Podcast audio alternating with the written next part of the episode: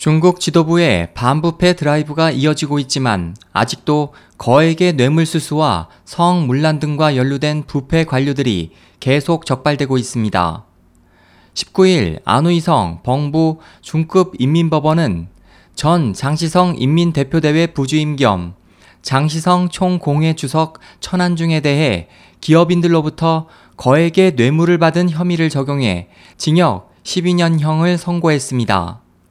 법원은 이날 선거 공판에서 피고인 천 씨가 기업인 등으로부터 25차례에 걸쳐 뇌물을 받았고 모두 810만 위안 약 14억 4천여만 원 상당의 재물을 부당하게 챙겼다고 판시했습니다.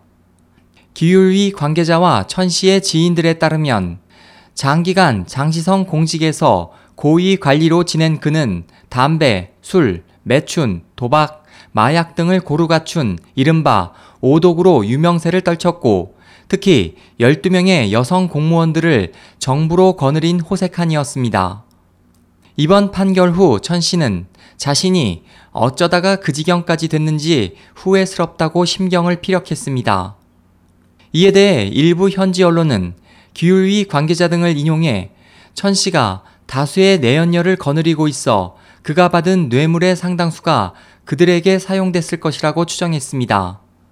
SOH 희망지성 국제방송 홍승일이었습니다.